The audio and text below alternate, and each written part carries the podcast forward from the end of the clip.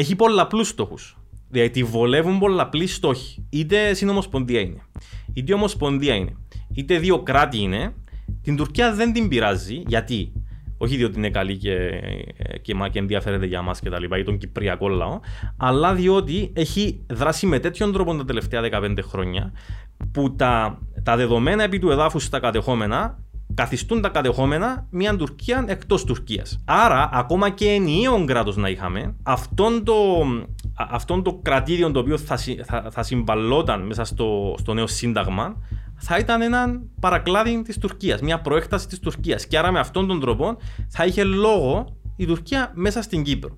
Αυτό τι σημαίνει για την Τουρκία μακροπρόθεσμα; Σημαίνει ότι θα μπορεί, ανεξάρτητα από το καθεστώς που θα προκύψει στην Κύπρο, θα μπορεί να κάνει να νομιμοποιηθεί πρώτα-πρώτα, να μπορεί να έχει διεθνείς σχέσεις, οικονομικές σχέσεις, να μπορεί να έχει ε, μερίδιο ή μέρισμα ή συνδιαχείρισης στους φυσικούς πόρους και ουσιαστικά να, να αποσυμφορηθεί όλων αυτών το οποίο ε, την προβλημάτισε τόσα χρόνια και να, να το εντάξει ακόμα και με ειρηνικούς όρους, οι οποίοι όμως δεν σημαίνει ότι θα είναι ευνοϊκοί για μας, ε, στο ευρύτερο της γεωπολιτικό πλαίσιο.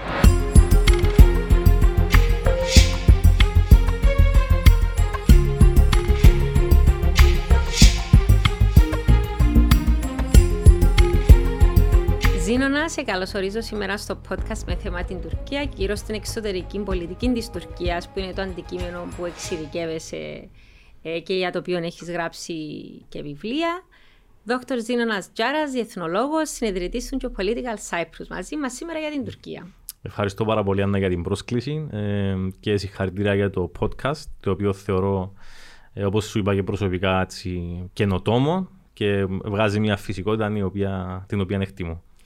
Ευχαριστώ, Ζηνώνα. Ε, νομίζω το, το ζητούμενο είναι να είναι μια, να, μια κουβέντα η οποία εξελίσσεται φυσικά ε, και να ανταποκρίνεται και στις απαιτήσεις του, του κόσμου που θέλει να μάθει κάποια πράγματα χωρίς να πρέπει να, να, να, να, φορτίζουμε εμείς τον λόγο μας με ε, επιστημονικούς όρους που τους καταλαβαίνουμε μόνο εμείς. Ναι. να αρχίσω από το καινούριο σου βιβλίο, το οποίο ο τίτλος είναι Πέτω γιατί είναι μακρύ. Αν τον θυμηθώ, είναι Διεθνής Πολιτική στην Ανατολική Μεσόγειο και υπότιτλος είναι Τουρκία, Κύπρος και δίκτυα συνεργασίας σε μια νέα υποπεριφέρεια. Ναι, πολλά ενδιαφέρον το βιβλίο. Mm. Συζήτησα και με άλλα άτομα που, και του χώρου μας, και mm-hmm. φοιτητές. Ε, πολλά καλό το εγχείρημα. Και έτσι, δύο πράγματα που είναι τα πιο δημοφιλή κεφάλαια σε σχέση με εκείνους που συζήτησα είναι το κεφάλαιο που αναφέρεται στη γαλάζια πατρίδα, το δόγμα της γαλάζιας mm-hmm. πατρίδας ε, που διέπει την εξωτερική πολιτική ε, και βεβαίως το σύνδρομο της Λοζάνης. Mm-hmm. Ε, Ακριβώς τη στιγμή είμαστε σε μια ιστορική συγκυρία όπου η Ελλάδα έχει υπογράψει μια συμφωνία ε, με τη Γαλλία. Ε, υπάρχει ε, μέσα στη συμφωνία η, ο όρος ότι εάν υπάρξει επίθεση από άλλον κράτος η μια χώρα θα σπεύσει προς βοήθεια της mm άλλης που είναι καθαρά μια συμφωνία συμμαχίας ναι. ξεκάθαρη. Καμία σχέση με τις τριμερείς Πρέπει να το πούμε. Ναι. Πρέπει να το πούμε, λες το συχνά εσύ. Ε, και θέλω έτσι λίγο να μου σχολιάσεις ακριβώς επειδή ταυτόχρονα έχουμε ναύτεξ, αντιναύτεξ, θυμών της Τουρκίας και για τη συμφωνία που έκαμε η Ελλάδα με την Γαλλία. Ε, θυμώ για το ότι να έχουμε νέες, ε, συνεχίζει το ενεργειακό πρόγραμμα της Κυπριακής Δημοκρατίας. Ε, άρα το, τούτο το δόγμα της γαλάζιας πατρίδας που το ακούσαμε, ακούμε το πάρα πολλά mm-hmm. ε, και αφορά μας μες στο όλα που γίνονται. Ε, εσύ πώς το προσδιορίζεις και τι θεωρείς ότι σημαίνει για την, για την Κύπρο; Και πώς να προχωρήσουν τα πράγματα, θεωρείς; Είτε είναι το endgame της Τουρκίας σε σχέση mm. με τούτο. Ε, είναι μεγάλη ερώτηση. Για να, για να πιάσουμε το δόγμα της γαλάζιας πατρίδας, πρέπει να πιάσουμε την εξωτερική πολιτική των τελευταίων χρόνων. Ε, και φυσικά υπάρχουν τρία πράγματα, αν θέλουμε να δούμε την Ανατολική Μεσόγειο και την τουρκική πολιτική στην Ανατολική Μεσόγειο. Το πρώτο είναι η ευρύτερη εξωτερική πολιτική και οι στόχοι της υπό το ΑΚΠ, διότι κατά τη δική μου την άποψη και σε αντίθεση ενδεχομένως με πολλούς άλλους, οι στόχοι δεν είναι ήδη με προηγούμενο. Το δεύτερο είναι ε, το γεγονός ότι κάποιες εξελίξεις στην περιοχή λειτουργούν ως πολλαπλασιαστές ή επιταχυντές κάποιων καταστάσεων και της συμπεριφοράς της τουρκικής εξωτερικής πολιτικής. Και το τρίτο είναι ότι η Τουρκία, το, το πώς διαχειρίζεται επικοινωνιακά η Τουρκία, το τι συμβαίνει στην περιοχή μας. Α διακόψουμε γιατί ναι. θέλω να αποσαφηνίσω κάτι πάρα πολύ σημαντικό. Mm-hmm. Είπε και πάρα πολλά σημαντικά πράγματα. Πρώτον, ότι επειδή στην Κύπρο πάντα συζητούν για την Τουρκία σε σχέση με την Κύπρο, mm-hmm. σε σχέση με τον κυπριακο mm-hmm. Και θα ακούσεις πάρα πολλές φορές στο δημόσιο λόγο από τους πολίτες κατά κύριο λόγο ότι οι στόχοι της Τουρκίας παραμένουν ήδη, εμείς που δεν ξέρουμε τι θέλουμε κτλ. κτλ. Mm-hmm. Εσύ μόλις τώρα έκαμες η διαπίστωση δική σου είναι ότι υπάρχουν αλλαγές στην ε, εξωτερική πολιτική της mm-hmm. Τουρκίας. Και δεύτερον, και σημαντικό, ότι η Τουρκία λύσεται σε σχέση με το τι υπάρχει στο τραπέζι, τι υπάρχει γύρω στις συγκυρίες σημαντικές.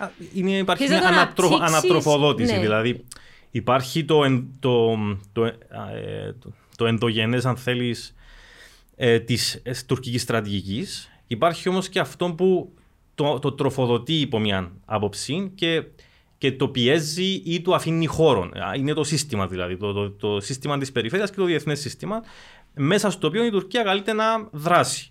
Ε, εξάλλου, ακόμα και για τις ΗΠΑ, όταν μιλάμε για υψηλή στρατηγική, παρόλο που λέμε ότι η υψηλή στρατηγική είναι κάτι που διαρκεί στον χρόνο, έχει στόχους μακροπρόθεσμους κ.ο.κ. Ε, τίνουμε να μιλούμε για την υψηλή στρατηγική του Μπούς, την υψηλή στρατηγική του Ομπάμα, του Τραμπ και ούτω καθεξής, αν υπάρχει καν υψηλή στρατηγική. Οπότε ε, είναι, θα ήταν αφύσικο και είναι αντεπιστημονικό να θεωρεί κάποιος ότι δεν υπάρχει καμία μεταβολή μέσα στον χρόνο, όχι μόνο στα μέσα, στις τακτικές κτλ., αλλά και στους στόχους πολλές φορές. Ε, και ιδιαίτερα όταν μιλάμε για την Τουρκία, η οποία τα τελευταία 20 χρόνια έχει περάσει δραματικές αλλαγές. Δηλαδή, θα έλεγα ότι οι αλλαγές που περνάει η Τουρκία αυτή τη στιγμή είναι σχεδόν οι ίδιες, μικρότερης έντασης και μικρότερης ιστορικής σημασίας, με αυτές που πέρασαν τη δεκαετία του 20, 1920. Άρα δηλαδή... θέλετε να κλείσει ή να ανοίξει ένας κύκλος με το, με το 2023. Και τα δύο. Γιατί εκατοντάχρονα ουσιαστικά του τουρκικού mm-hmm. κράτους με την κατάρρευση της Οθωμανικής Αυτοκρατορίας. Και τα δύο. Κλείνει ένας. Ε, ή και τρία, αν θέλεις. Δηλαδή, κλείνει ένας κύκλος της κεμαλικής Τουρκίας, ο οποίος μπορεί κάποιος να πει ότι έχει καιρό που έκλεισε. Ανοίγει αυτός, έχει ανοίξει αυτός ο ερντογανικός κύκλος και μπαίνουμε σε μια περίοδο όπου θα μιλάμε για έναν υβρίδιο, μια υβριδική κατάσταση. Όπου η νέα κυβέρνηση, οποιαδήποτε και αν είναι αυτή, ε, αναγκαστικά θα υιοθετεί στοιχεία και από, τα, από τις δύο ας πούμε αυτές ιστορικές πραγματικότητες την, αυτή την, την επανάσταση του Κεμάλ και την αντεπανάσταση του Ερτογάν. Ε, σε ό,τι αφορά την εξωτερική πολιτική ήταν, είναι ξεκάθαρο ότι για να, για να πω κάτι πολύ απλό ε, η, μια κεμαλική ρεπουμπλικανική κυβέρνηση ή μια κυβέρνηση ρεπουμπλικανικών πεπιθήσεων κατά κύριο λόγο όπως ήταν οι περισσότερες κυβερνήσεις από το 2023 μέχρι το 2002 δεν θα πήγαινε ποτέ στη Λιβύη να κάνει επιχείρηση και να στήσει βάσεις. Ε, ή στη Σομαλία, παραδείγματος χάρη. Είτε στο Κατάρ, ας πούμε. Ακριβώς, ακριβώς. Α πούμε ότι στη Σομαλία. ναι. ναι, ναι, μπορεί να πάμε μέχρι και τα βάθη της Αφρικής, όπου ανταγωνίζεται με την Κίνα με όρους επενδύσεων και εμπορικούς κτλ. Ε, αλλά ας πούμε ότι στη Σομαλία ή στο Κατάρ έχει στήσει βάσεις και κάνει εκπαίδευση και, και μπορεί να το δικαιολογήσει στα πλαίσια μιας ε, αντιτρομοκρατικής δράσης ή μιας σταθεροποιητικής δράσης και ούτω καθεξής. Ε, στη Λιβύη όμως έχουμε στρατιωτικές επιχειρήσεις επιθετικές ε, σε μια άλλη χώρα η οποία βρίσκεται πάρα πολύ μακριά από την Τουρκία. Δηλαδή από τα χρόνια της, αυτοκρα... της Οθωμανικής Αυτοκρατορίας που έχουμε να δούμε μια τέτοια επιχείρηση τόσο μακριά από την Τουρκία ε, και μπορώ να πω τόσο καλά οργανωμένη ε, με επιτυχημένους στόχους. Να σου πω όμως κάτι. Θυμάσαι ότι ο Ερντογάν το δικαιολόγησε στο κοινοβούλιο, αν δεν κάνω λάθος. Στο κοινοβούλιο που μίλησε και είπε ότι Μα η Λιβύη είναι ο τόπος που τραυματίστηκε ο ίδιος ο Κεμάλ Ναι, φυσικά, ναι, καλά. Ε, θεωρείς ότι πάει πίσω σε ιστορικές αναφορές της Οθωμανικής Αυτοκρατορίας, που είναι ίσως ένα αφήγημα που υποβόσκει κάτω από τον Ερντογανισμό κατά τη δική μου άποψη. Ναι. Ε, ε, νομίζω γράφεις το κάπου και στο βιβλίο σου αφήνεις το να εννοηθεί ναι, ναι, ναι, το ναι. πράγμα. Ε, αλλά ταυτόχρονα μιλάω για τον Ατατούρκ. Ναι. Εν τω που είπες ότι είναι ένα υβρίδιο, ο ίδιος ο Ερντογάν άρχισε το, το, να, να κρατάτε το βολεύκι που το ένα αφήγημα και από τι τον κρατά από το άλλο. Ε, ναι, φυσικά. Εντάξει, εννοείται ότι ο Ερντογάν, ιδιαίτερα στις αρχές της διακυβέρνησης του, χρειάστηκε να, να υιοθετήσει το ε, μέρος του κεμαλικού αφηγήματος ή των πολιτικών ακόμα για να νομιμοποιήσει τη δική του πολιτική. Δηλαδή το γεγονός και μόνο ότι αυτό το Ισλαμικό κόμμα, το οποίο έχει, έχει το, το, το παρελθόν του με την Ερπακάν, του κομμάτους εθνικής ε, εθνικής άποψης, το οποίο ήταν κατεξοχήν αντισημιτικών, αντιευρωπαϊκών, αντιδυτικών, αντινατοικών κτλ. κτλ. Βρέθεται μέσα από το παρακλάδι των λεγόμενων εκμοντερνιστικών ή μεταρρυθμιστικών του ΑΚΠ, του Κομμάτου Δικαιοσύνης και Ανάπτυξης, να γίνεται ξαφνικά ένα φιλοδημοκρατικό, φιλοευρωπαϊκό, φιλοδυτικό κόμμα. Ε, και ένας από τους βασικούς λόγους ήταν διότι έπρεπε να κατευνάσει τους στρατηγούς. Οι οποίοι προηγουμένως το 1997 είχαν στείλει αυτόν το ηλεκτρονικό, είχαν κάνει αυτόν το ηλεκτρονικό ή βελούδινο λεγόμενο πραξικόπημα. Όχι ηλεκτρονικό, συγγνώμη, το ηλεκτρονικό ήταν το 2007. Το βελούδινο πραξικόπημα με το, με το memorandum που είχαν δώσει του Ερμπακάν τότε ε, τον ηγέτη του και τον μέντορα του Ερντογάν και λέει ο Ερντογάν, OK, okay, αν, αν, έτσι έχουν τα πράγματα, τότε εμείς κάπως διαφορετικά πρέπει να, πρέπει να έχουμε διαφορετική τακτική. Και γι' αυτόν τον λόγο του πήρε περίπου 10 χρόνια να εδραιωθεί και να υποσκάψει τελικά τις δομές του κεμαλικού ε, κατεστημένου. Οπότε ε, φυσικά προς, τώρα προσπαθώ να θυμηθώ τι ήθελα να απαντήσω ξεκινώντας με αυτήν την ερώτηση. ε, Μιλούσαμε ότι ο Ερτογάν είναι αρκετό opportunistic. Δηλαδή θεωρείς τον ναι. ότι κρατά. Είπες το και τώρα εσύ, είδαν ότι ο Ερμπακάν σε κάποια φάση εξεφορτωθήκαν τον. Ναι, ναι, ναι. Δεν ήταν ανοιχτός, ότι ήταν too religious. Ε, ε, ήταν υπερβολικά συντηρητικός. Συντηρητικός και τα λοιπά για τους στρατηγούς. Ε, και κατάλαβε ότι έπρεπε να μεταμορφωθεί σε κάτι άλλο για να εξυπηρετήσει τους στόχους του, αλλά εσύ θεωρείς ότι υπήρχε πάντοτε δηλαδή η, η, η πρόθεση εκ μέρους του Ερντογάν να καταλήξει σε τον Πεντορά που, που, το ονομάζει δημοκρατία, νομίζω στο βιβλίο σου κάπου; Όχι, ε, το ονομάζω είναι αυταρχισμός, είναι εκλογικός αυταρχισμός. Εκλογικός αυταρχισμός. Ναι, είναι με βάση τη βιβλιογραφία για την ναι. Τουρκία, γιατί το πολιτικό σύστημα του δεν είναι δικός μου Ε, ή υβριδικό καθεστώς, κάποιοι το ονομάζουν πάντοτε ο Ερτογάν. Και απλώς ήθελα να πω πίσω στην, στην αναφορά σου για τη Λιβύη και το πώς χρησιμοποιεί το αφήγημα. Ναι. Είναι ενδιαφέρον ότι όταν αναφέρεται στη Λιβύη ο Ερτογάν, εκτός του ότι κάνει κατά κόρον αναφορές στους αδερφούς μας, τους Λίβιους, που ήταν ναι. πρώην Οθωμανοί πληθυσμοί. Ναι, ναι. Υπάρχει και ένα παρακλάδι εκεί που είναι τουρκογενές κτλ. κτλ. Ε, αναφέρεται στη, στη συμμετοχή του Κεμάλ στον τότε πόλεμο που έκαναν οι Οθωμανοί με τους Ιταλούς. Και είναι, ακόμα είμαστε στα πλαίσια της Οθωμανικής Αυτοκρατορίας το 1911 που γίνεται ο πόλεμος. Ο πόλεμος, ναι. Δηλαδή το, τον Κεμάλ τον εξέρει με κάποιον τρόπο ως Οθωμανών. Όχι ως τον Κεμάλ της, του, του μετά 23 εποχή, της μετά Λοζάνη εποχή. Και προσέχει και συχνά δεν τον αναφέρει ως Ατατούρκ. Είναι ο, είναι ο Κεμάλ. Είναι απλό ο Μουσταβά Κεμάλ αυτός ο στρατηγό. Να ότι Ατατούρκ σημαίνει ο πατέρας των Τούρκων. Ναι, το, το, οποίο θέλει να καταστεί ο ίδιος ο Ερτογάν ο νέος ναι. πατέρας των Τούρκων. Οπότε, ναι, μεν χρησιμοποιεί μέρη αυτού του αφηγήματος ή, ή της, του παρελθόντος ε, και τα λοιπά για να δικαιολογήσει το αφήγημα του, αλλά προσέχει πάρα πολύ ποια κομμάτια αυτού του παρελθόντος βγάζει ε, στην επιφάνεια. Ε, και έτσι σε αυτόν το, το πλαίσιο το, το, αυταρχι, αυτόν το πλαίσιο το αυταρχικό που βλέπουμε σήμερα ήταν όντως πάντοτε. Εγώ αυτόν πιστεύω. Οι Τούρκοι φυσικά θα σου πούνε ότι δεν ήταν έτσι, γιατί φταίνουν όλοι οι υπόλοιποι για το πώ ήταν η Τουρκία. Ήταν δήμαρχος και. Α, ναι, βέβαια. Και θα σου πούνε ότι εγώ. Ε, ε, η, η, πιο, η πιο κοινή, ας πούμε, το πιο κοινό επιχείρημα που βρίσκω και το βρήκα και στο βιβλίο του, του Χακάν Γιαβού, στο Nostalgia for the Empire, που μιλάει για τον νέο Οθωμανισμό και είναι το mm. εξαιρετικό βιβλίο κατά τα άλλα. Ε, και του το είπα και του έκανα την κριτική, του λέω δεν μπορείς να δικαιολογήσει τη στροφή που έκανε ο Ερτογάν και στο εσωτερικό και στο εξωτερικό με βάση το ότι τον απέρριψε η Ευρωπαϊκή Ένωση. Διότι το βασικό επιχείρημα είναι αυτό και όχι μόνο το Ιαπούς, αλλά και όλοι οι Να σου πω κάτι σε ψυχολογικό επίπεδο. Mm. Πηγαίνοντα πίσω στο σύνδρομο που διακατέχει την Τουρκία, ένα φοβικό σύνδρομο. Διότι εμείς έχουμε ένα φοβικό σύνδρομο σε εξωτερική πολιτική, mm-hmm. να μην κάνουμε κάτι να προκαλέσουμε το κατήση μας. Ναι. Εντάξει, την Τουρκία. Η Τουρκία έχει ένα φοβικό σύνδρομο ότι ολόκληρη η ανθρωπότητα συνομωτεί εναντίον της.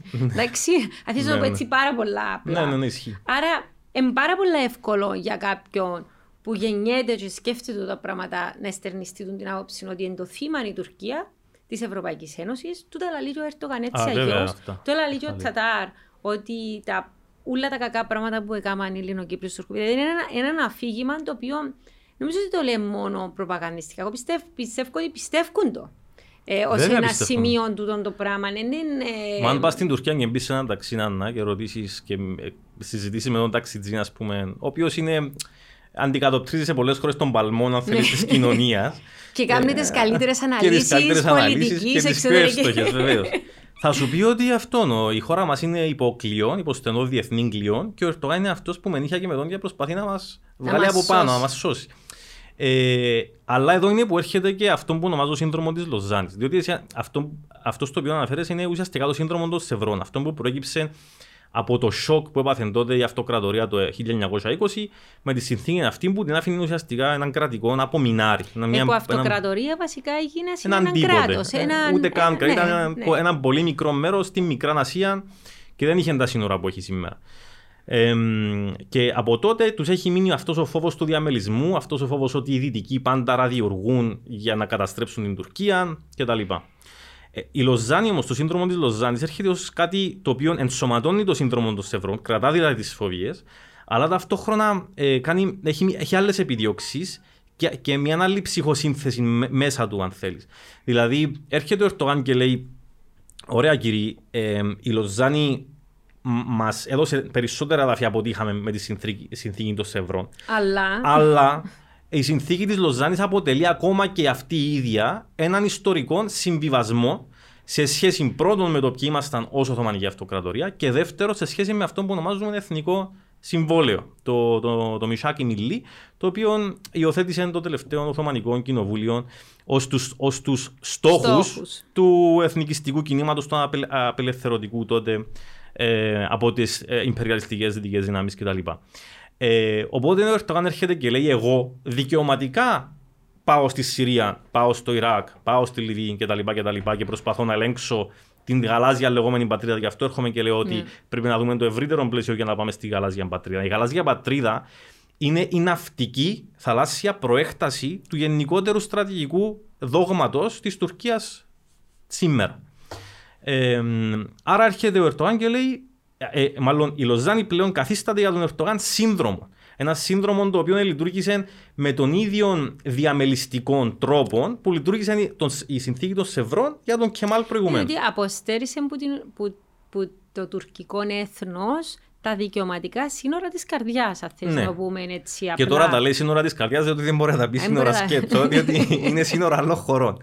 Τη σύνορα της καρδιάς όμως σταματούν εκεί που σταμάταν το χαλιφάτο της Οθωμανική Αυτοκρατορία. Ναι. Ξέρεις, επειδή άμα το συζητήσεις με ιστορικούς πολλές στο Κυπριακό, είναι να σου πούν, ξέρεις, είναι το τελευταίο κεφάλαιο του Ανατολικού ζητήματος. Που έμεινε ανοιχτό. Mm-hmm. Δηλαδή, τι είναι το ανατολικό ζήτημα, όταν κατάρρευσε, κατάρρε, διότι κατάρρε για, για πολλούς αιώνες η Οθωμανική ναι, ναι, ναι, Αυτοκρατορία. Ε, Ποιος θα πιάσει τα λάφυρα της Οθωμανικής Αυτοκρατορίας; Mm-hmm. Η Δύση ή η Ανατολή; Ετούν, και θυμάσαι ήταν ο, ο μεγάλος ασθενής η Οθωμανική. Τώρα φαίνεται ο μεγάλος ασθενής εξύπνησε και ναι. διεκδικεί μόνος του. Τα λάφυρα δεν θα τα πιάσουν άλλοι. Ναι, ναι. Άρα πού μας αφήνει εμάς, Ζήνονα, διότι εμείς ως Κύπρος είμαστε μέσα στα σύνορα της καρδιάς, πρώτον. Δεύτερον, υπάρχουν 40.000 στρατών, mm-hmm. στρατός τουρκικός, λίγα χιλιόμετρα παράκατω που δαμε που καθούμαστε. Ε, και είναι ξεκάθαρο ότι μες όλους τους στρατηγικούς σχεδιασμούς της Τουρκίας έχουμε δει και μας πάρα πολλά papers που mm-hmm. think tank που πάνε πίσω 6 και 7 χρόνια, όχι τώρα, ναι, ναι. που εντάσσουν την Κύπρο μέσα στους στρατηγικούς σχεδιασμούς ε, του νέου δόγματος εξωτερικής πολιτικής και ασφάλειας της Τουρκίας που είναι εξωστρεφές, όπως είπες και εσύ, σε ε, αντίθεση με προηγουμένως που ήταν πιο εσωστρεφέ mm-hmm. δόγμα. Άρα, να φύγει ποτέ η Τουρκία από την Κύπρο; Πώς, τι πρέπει να κάνουμε εμείς, δηλαδή τώρα φτάνουμε στο κομμάτι που μας αφορά, το Κυπριακό. Ναι. Ε, δεν είναι ένα νομικό ζήτημα το Κυπριακό. Ε, θέμα επιβίωσης, είναι πολιτικό ναι. ζήτημα, είναι στρατηγικό ζήτημα. Ναι, ναι. Ακριβώς. Εσύ πού βλέπεις τα πράγματα να οδηγούνται, δηλαδή ποιες είναι οι επιδιώξεις της Τουρκίας; Και στην Κύπρο, αλλά και στη θάλασσα, γιατί νομίζω ότι το είναι σημαντικό στο mm-hmm. Αιγαίο και στην Ανατολική Μεσόγειο. Τι θέλει να κάνει; Το ζήτημα του Κυπριακού είναι πολύ παραγωγικό, ακριβώς για τον λόγο ότι η έκβαση του εξαρτάται σε μεγάλο βαθμό από πολλούς και διάφορους. Είναι, δηλαδή, δεν είναι μόνο από την Τουρκία, παρόλο που μπορούμε Σίγουρα να μόνο πούμε... από την Κύπρο, γιατί εμείς μιλούμε μόνο, μόνο ναι, για ναι, ναι. πράγματα που θέλουμε εμείς. Απλώς θέλω να πω ότι ακόμα και αν η Τουρκία κατάφερνε να προωθήσει ένα σχέδιο σε δημοψήφισμα, θα είχαμε ένα λόγο στο τέλος για το αν τελικά αυτό, όπως και έγινε και το 2004. Ναι. Θέλω να πω ότι αν και αδύνατοι, ε, αν και αδύναμοι μάλλον, δεν είμαστε, ε, δεν έχουμε μηδενικό ρόλο στην εξίσωση αυτή. Ε, από εκεί και πέρα έχουμε ποια είναι η τουρκική εξωτερική, τι επιθυμεί η τουρκική εξωτερική πολιτική για την Κύπρο ως κομμάτι της ευρύτερης στρα, στρατηγικής. Να ξεκινήσω από το γενικότερο, που είναι το δόγμα που ανέφερα προηγουμένως, η, η, η, λογική μιας αναθεωρητικής δύναμης που νοσταλεί την Οθωμανική Αυτοκρατορία. και την γαλάζια πατρίδα ως μέσο ή γέφυρα προς τον σκοπό αυτόν. Ε, δηλαδή, αν η Τουρκία δεν, δεν είχε αυτή την προσήλωση στην ανάπτυξη του ναυτικού της για να ελέγξει και τη Μεσόγειο αλλά και να βγει προς τον Ινδικό ωκεανό, όπως διακηρύττει ο πατέρας της γαλάζιας πατρίδας, τον κ. Τενής, δεν θα μπορούσε να είναι σήμερα στην Λιβύη. Και η υπόψη είναι ότι το ναυτικός της Τουρκίας αναπτύσσεται από τη δεκαετία του 90 με, και σήμερα έχει επιτύχει τους στόχους οι οποίοι είχαν διακηρυχθεί το 99. Αεροπλανοφόρο, ε, μικρό αεροπλανοφόρο, υποβρύχια και πλέον έχουμε και τα drones τα οποία είναι αναγκαία, είναι η αεροπορική υποστήριξη που χρειάζεται μια τέτοια στρατηγική. Οπότε σου λέει πως ε, από αυτήν την άποψη δεν μπορώ να έχω μια Κύπρο η οποία είναι αγκάθη σε αυτόν το μεγαλύτερο όραμα. Διότι πρέπει να σκεφτούμε ότι μια μεγάλη δύναμη, μια ηγεμονική δύναμη όπως θέλει να, να είναι η Τουρκία, έχει και τον ρόλο του παροχή ασφάλειας. Του security provider, όπως όπως ξέρεις, γι' αυτό λέγαμε κάποτε και τις ΗΠΑ ο αστυνομικός του κόσμου. Ε, και η Τουρκία θέλει να το κάνει αυτό στις στον μεταοθωμανικό χώρο. Για να το κάνει όμως, πρέπει να υπάρχει ένας ενιαίος χώρος. Αυτή τη στιγμή έχουμε μια Ανατολική Μεσόγειο η οποία είναι de facto διαιρεμένη ε, από την Δύση στην Ανατολή. Δηλαδή και η, η, η γραμμή της διαιρέση είναι η πράσινη γραμμή. Διότι βόρεια έχεις την Τουρκία και νότια έχεις Ισραήλ, Κύπρο, Ελλάδα, Αίγυπτο κτλ. κτλ. Άρα ερχόμαστε τώρα να εξετάσουμε τι ακριβώς θέλει η Τουρκία στην Κύπρο. Πρέπει να ξεφύγουμε από τα στεγανά ότι η Τουρκία παραμένει στη λογική του το Κυπριακό λύθηκε το 1974. Διότι αυτή ήταν μια προηγούμενη λογική η οποία λέγε ε, ε, έχουμε διχοτομήσει την Κύπρο ε, εμείς, εμείς ποδά, εσείς ποτζί. Ε, τελειώσει. Ε, τώρα όμως η Κύπρος πρέπει να με κάποιον τρόπο να αποσυμφορηθεί ως γεωπολιτικός χώρος και τούτο μπορεί να σημαίνει οτιδήποτε ε, για να μπορέσει να ενταχθεί στο ευρύτερο άλλων πλαίσιο της τουρκικής εξωτερικής πολιτικής. Τι είναι όμως αποσυμφορηθεί; Να εξηγήσω, να αποσυμφορηθεί για τους Τούρκους. Δηλαδή, πρέπει αυτόν το οποίο είναι έναν, ε, έναν κενό που είναι η Κυπριακή Δημοκρατία, ελεύθερες περιοχές στην Κύπρο, πρέπει με κάποιον τρόπο να, να σταματήσει να είναι εμπόδιο σε αυτό που θέλει να κάνει η Τουρκία. Και να εξηγήσω ότι εμπόδιο μπορεί να σημαίνει ότι ε, υπάρχει ένας εναέριος χώρος που δεν μπορεί να τον ελέγξει άμεσα Βέβαια. η Τουρκία. Υπάρχουν ε, οι, φυσικοί πόροι τους οποίους χωρίς να παρανομήσει δεν μπορεί να ελέγξει. Μπορεί να υπάρχουν βάσεις που να δοθούν σε χώρες τι οποίες δεν είναι φιλία προσκυμένη η Τουρκία. Ναι, ναι, ναι, και τα ναι. λοιπά και τα Και εννοείται ότι δημιουργούν και αυτό το πλέγμα των συνεργασιών, τα οποία με τον ένα ή τον άλλον τρόπο σε βάθος χρόνου θα συνεχίσουν να αποτελούν πρόβλημα. Για Παρόλο που δεν είναι συμμαχίες, ναι. ναι, για την Τουρκία πάντα. Οπότε η Τουρκία υπό αυτόν τον πρίσμα έχει ε, και, ως, και, και ούσα σε στρατηγική θέση που είναι ε, ποια είναι η λέξη που ψάχνω, υπερέχουσα, έχει πολλαπλούς στόχους. Δηλαδή τη βολεύουν πολλαπλοί στόχοι. Είτε, είτε συνομοσπονδία είναι, είτε ομοσπονδία είναι, είτε δύο κράτη είναι, την Τουρκία δεν την πειράζει. Γιατί όχι διότι είναι καλή και, και, και ενδιαφέρεται για μας και τα λοιπά, ή τον Κυπριακό λαό, αλλά διότι έχει δράσει με τέτοιον τρόπο τα τελευταία 15 χρόνια, που τα, τα δεδομένα επί του εδάφους στα κατεχόμενα καθιστούν τα κατεχόμενα μια Τουρκία εκτός Τουρκίας. Άρα, ακόμα και ενιαίο κράτος να είχαμε, αυτόν το, αυτόν το κρατήριο το οποίο θα, θα, θα συμβαλόταν μέσα στο, στο νέο σύνταγμα, θα ήταν ένα παρακλάδι της Τουρκίας, μια προέκταση της Τουρκίας. Και άρα με αυτόν τον τρόπο θα είχε λόγο η Τουρκία μέσα στην Κύπρο. Αυτό τι σημαίνει για την Τουρκία μακροπρόθεσμα; Σημαίνει ότι θα μπορεί, ανεξάρτητα από το καθεστώς που θα προκύψει στην Κύπρο, θα μπορεί να κάνει να νομιμοποιηθεί πρώτα-πρώτα, να μπορεί να έχει διεθνείς σχέσεις, οικονομικές σχέσεις, να μπορεί να έχει ε, μερίδιο ή μέρισμα ή συνδιαχείριση στους φυσικούς πόρους και ουσιαστικά να, να αποσυμφορηθεί όλων αυτών το οποίο ε, την προβλημάτιζε τόσα χρόνια και να, να το εντάξει ακόμα και με ειρηνικούς όρους, οι οποίοι όμως δεν σημαίνει ότι θα είναι ευνοϊκοί για μας, ε, στο ευρύτερο της γεωπολιτικό πλαίσιο. Άρα ουσιαστικά εσύ θεωρείς ότι η, η προσπάθεια της Τουρκίας είναι να, να βρει έναν τρόπο να να είναι παρούσα στο νησί χωρίς πολλά προβλήματα, με όσα λιγότερα μπορεί να έχει. Ε, αλλά ταυτόχρονα, νομίζω είναι σημαντικό το που είπες, ότι έχει πολλά σενάρια.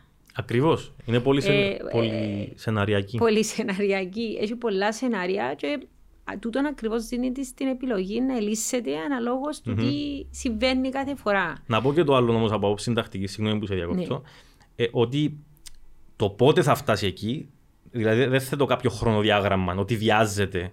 Ε, δεν βιάζεται ακριβώς διότι ο χρόνος λειτουργεί υπέρ της.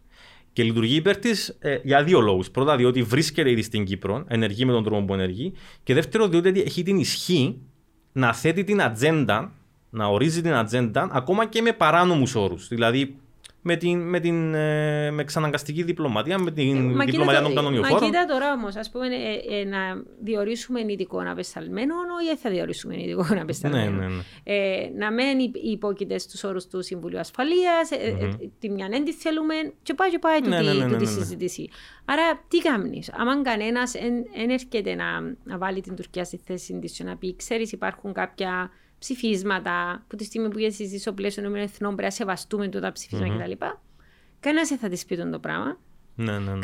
Κανένας στην Ευρωπαϊκή Ένωση δεν της θυμίζει ιδιαίτερα το πράγμα. Πρέπει να το πούν έτσι περαστά για να μας ναι. ικανοποιήσουν, αλλά ε, they don't mean business mm-hmm. και το καταλαβαίνει ότι θα έχει ιδιαίτερες επιπτώσεις. Ναι. Άρα η Τουρκία είναι ασυγκράτητη ζήνονα. Εσύ τι θα πρότεινες ως αντίβαρος σε αυτό το πράγμα; Διότι εκείνο είναι το διατάφτα στο τέλος ναι, της ημέρας. Δυστυχώς εκείνο που έχω προτείνει δεν μπορώ να το πω δημοσίως. ε, ε, και είναι, είναι και η κριτική που ασκώ στους πολιτικούς αρχηγούς που βγαίνουν και δια, ε, εξαγγέλνουν στρατηγικές από τα τηλεοπτικά πάνελ. Λες και δεν, δεν μας ακούει κανένας. Και ότι θα κάνουμε στρατηγική, παίζουμε σκάκι και απέναντι μας δεν κάθεται κανένας.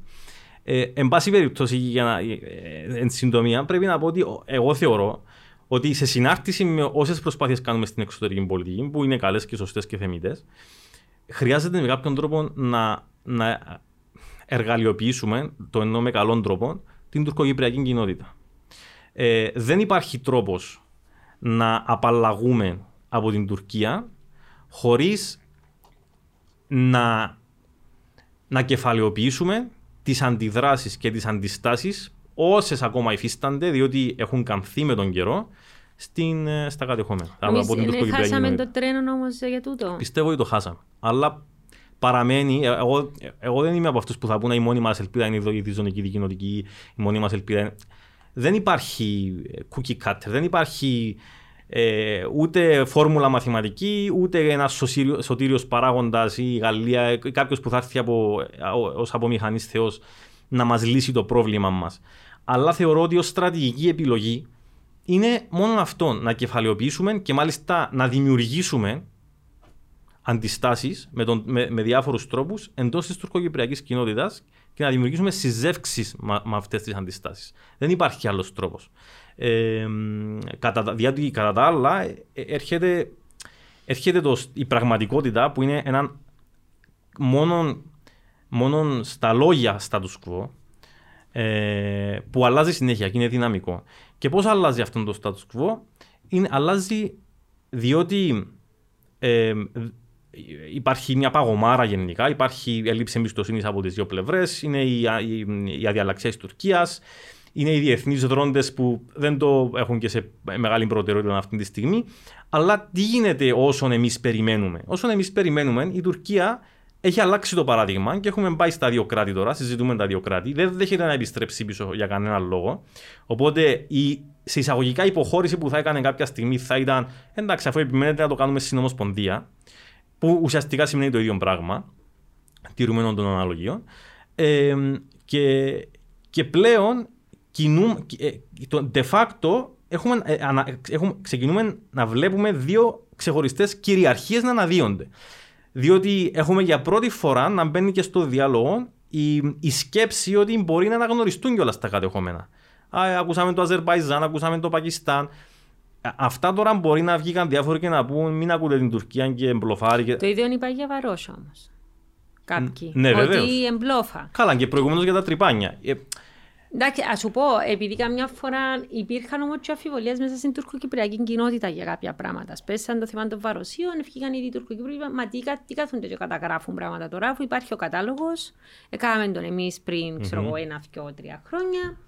Ε, είναι, δηλαδή, υπάρχουν και άλλα αφηγήματα μέσα στην τουρκοκυπριακή κοινότητα. Είναι μονόλιθο. Απλώς το ζήτημα είναι να το εξή, ότι ας πούμε, αν μιλήσεις με κάποιους στο Κραν Μοντάνα, να σου πούν εντάξει ο Ακιντζή που υποτίθεται είναι ο καλός Ακιντζή κτλ. Ε, ο Τσαβούζοκλου δεν τον αφήνει να μιλήσει. Δεν είχε επιλογή, δεν είχε λόγο. Ήταν το στυλ, ας πούμε, jump και άλλος ήταν χαουχάι, ας πούμε. Δεν το στυλ ήταν η σχέση. Ε, που εντάξει μπορεί να φτιάξει και να κάνει διάφορες ηρωικές συνεντεύξεις κατά διαστήματα. Στο τέλος της ημέρας όμως μετρά οποιοδήποτε ακιντζή. Καταλαβαίνεις, δηλαδή τούτο νομίζω είναι ναι. το Εντζήνο που να σου αντιστρέψει κάποιος το. Ναι, ίσως επαρεξηγήθηκα ότι εγώ δεν εννοώ να, να κάνουμε σύζευξη με τον Ακίνζη. Τον... Καμνό ναι, καταλαβαίνω. Ε, ε, εγώ πρέπει να διευκρινίσω. Προσωποποιώ το, διότι ναι, ναι. Ε, αντιλήφθηκα ότι μιλάς για τον Ακίνζη, αλλά βάλω ένα παράδειγμα κάποιου που ήταν ηγετική φυσιογνωμία. Ναι, ναι, ο Ακίνζη, ο όποιος Ακίνζη, έχει, να, διαπραγμα... έχει να, να διαχειριστεί μια πραγματικότητα. Η πραγματικότητα ότι θέλει και πιστεύει κάτι και πρέπει πρακτικά να το διαπραγματευτεί ε, στα, στα, στα, δύο επίπεδα του Πούτιν, δηλαδή στο εσωτερικό και στο εξωτερικό, που είναι η Τουρκία για τον Ακίντζη, δεν έχει για κάποιον άλλο. Άρα πρέπει να πείσει τη, τη δική του κοινωνία, ας πούμε. Ε, πολλοί, πολλοί εκ τους οποίους είναι. Δεν την έπεισε στις εκλογές, σε εισαγωγικά ναι, την okay. Φυσικά, διότι... εκεί μπαίνουν και άλλα θέματα που, που, είναι η διαφθορά και το πρόβλημα του, του λεγόμενου κράτους. Ε, αλλά υπάρχει ήδη μια μεγάλη μερίδα Τουρκοκυπρίων οι οποίοι στήριζαν τις θέσεις Ακίντζη, ας πούμε. Δεν, δεν είναι περιθωριακός από αυτή την άποψη στο Κυπριακό. Οπωσδήποτε όχι. Ε, από την άλλη, έχεις να διαπραγματευτείς με αυτόν που σε ταΐζει. Ναι. Δηλαδή, αν αύριο ένα Ακίντζη, διότι αυτόν περιμέναμε εμείς, βγήκε μιλήσει ως Ελληνοκύπριος, κάτι που τον, ήδη τον κατηγορούσαν ότι μίλησε σαν Ελληνοκύπριος. Και εμπροδότη κτλ. Ναι, κτλ, κτλ. Αλλά πραγματικά μίλαν ως Ελληνοκύπριος, ε, όπως εμείς τον θέλαμε, τι θα έκανε η Τουρκία; Αυτό που ήδη έκανε, που τον, που τον έριξε κάτω και ακόμα χειρότερα. Αν αύριο σου έκοβε, για παράδειγμα, τη χρηματοδότηση του λεγόμενου δημόσιου τομέα, τι δεν να κάνεις; Τι θα έκανες; Να πεινάσουν ουλί, να Οπότε υπάρχουν διακυβεύματα στο πώς ο, ο οποιοδήποτε τουρκοκύπριος ηγέτης μπορεί να ανοιχτεί, ε, μπορεί να διαπραγματευτεί, να μας στηρίξει, να έρθει προς το μέρος μας κτλ. Και εκεί είναι που κρίνομαστε και εμείς στρατηγικά. Τελικά η στρατηγική σου που ξεκινά και που τελειώνεις. Στο δωμάτιο που θα βρεθείς για δείπνο με τον Ακιντζή, τον όποιον Ακιντζή για τον ε, αντιπρόσωπων των ΗΠΑ, ή υπάρχουν και άλλα επίπεδα και άλλες πτυχές; Εγώ θεωρώ ότι πρέπει να υπάρχουν και άλλα επίπεδα και άλλες πτυχές. Πρέπει να υπάρξει πρωτοβουλία. Αλλά υπάρχει και μια φοβία, Άννα. Διότι έχουμε βολευτεί σε αυτό το παράδειγμα το οποίο ε, διαπραγματευόμαστε και το οποίο επιδιώκουμε. Έχουμε κολλήσει στο σχήμα των διαπραγματεύσεων χωρίς να κάνουμε οτιδήποτε άλλο. Εντάξει, λέμε ότι κάνουμε εξωτερική πολιτική. Αλλά αυτή η εξωτερική πολιτική είναι αποσυνδεδεμένη από τη διαδικασία του Κυπριακού. Δεν έχει σχέση δεν, δεν έχει καμία σύνδεση με το Κυπριακό. Και μάλιστα ε, πολλές φορές λειτουργεί αντίθετα. Δεν είμαι από αυτούς που λέγα το momentum, χαλά το momentum. Δεν είναι αυτό το. Λέω ότι αν εστιάσεις στην εξωτερική πολιτική χωρίς να έχεις ένα στρατηγικό πλάνο για το πώς αυτή τροφοδοτεί τις προσπάθειες σου για να λύσεις το Κυπριακό, ε, θα, θα αποτύχεις στην επίλυση του Κυπριακού. Θα χτίσεις τις συνέργειες σου κτλ. Αλλά και το έχουμε δει. Ενώ τι αποτελέσματα είχαμε, πώς αυτόν βοήθησε το Κυπριακό. Καθόλου. Εντάξει, υπάρχει και μια αντίθετη άποψη. Ναι. Απλώς αναφέρω το για χάρη διαλόγου ότι κάποιος να σου πει ότι ε, μα μόνο για το Κυπριακό. Ε, κάνουμε και μόνο θεματική η εξωτερική πολιτική mm-hmm. μας, ή αυτό δεν τα πάμε καλά στην Ευρωπαϊκή Ένωση, γιατί μιλούμε πάντα για τούτο. Ε, εγώ δεν εστερνίζουμε πλήρως το ένα αφήγημα το άλλο. Mm-hmm. Αλλά να επιστρέψουμε πίσω στην Τουρκία, γιατί ε, αναφέραμε και την Ευρωπαϊκή Ένωση αναφέρθηκες στις Ηνωμένες Πολιτείες πριν, mm-hmm. που ήταν ο χωροφύλακας της περιοχής και μάλλον σιγά σιγά αποχωρεί. Ε, θέλω να μιλήσουμε και λίγο για τις σχέσεις τη Τουρκίας με τη Ρωσία. Δηλαδή να βάλουμε ε, την εξωτερική πολιτική, mm-hmm. η οποία εσύ λες είναι αναθεωρητική. Χρησιμοποιεί ό,τι χρειάζεται που είναι ιστορία για να μας πείσει για, για, για, για, για το δίκαιο mm-hmm. τούτον που ζητά. Όμως, στο τέλος της ημέρας θέλει να ανατρέψει το ισοζύγιο δυνάμεων. Ε, εγώ πιστεύω και πέραν των σύνορων της Οθωμανικής Αυτοκρατορίας. Α δούμε τώρα τι έγινε στο Αφγανιστάν, παραδείγματος Ναι, ναι, ναι. Άρα, για μένα να βρει μπροστά της στην Κίνα, όπως την ήβρε στην Αφρική, ε, να βρει μπροστά της στη Ρωσία, Ναι. ε, στο Αφγανιστάν.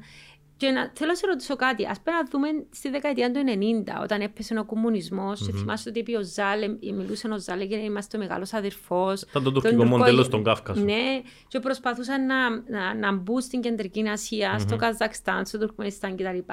Δεν κατάφερα. Δηλαδή, μόνο, μόνο με το Αζερπαϊτζάν είχα πιο στενές σχέσεις και ο λόγος ήταν απλούστα πέραν το ότι δεν υπήρχε η τόση πολιτιστική σύνδεση που θετελέαν Μμμ. και η θρησκευτική.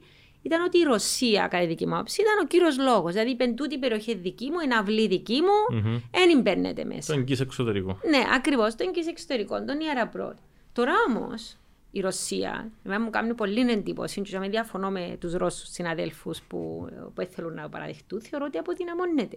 Διότι αν ήταν δυνατή η Ρωσία όσον ήταν παλαιότερα, δεν θα ήταν η Τουρκία στον Ακόρνο Καραμπάχ με όποιον τρόπο και αν είναι. Διότι να σου πούμε, είναι πολλά σημαντική η παρουσία κτλ. Ε, θα ήταν, θα επέμενε η Τουρκία να στο Αφγανιστάν. Ε, θα ήταν οι, οι Αμερικανοί που μαζί με το Τατζικιστάν χτίζαν τείχος στα σύνορα Τατζικιστάν με, με Αφγανιστάν. Ε, θα συμβαίναν τα πράγματα πριν.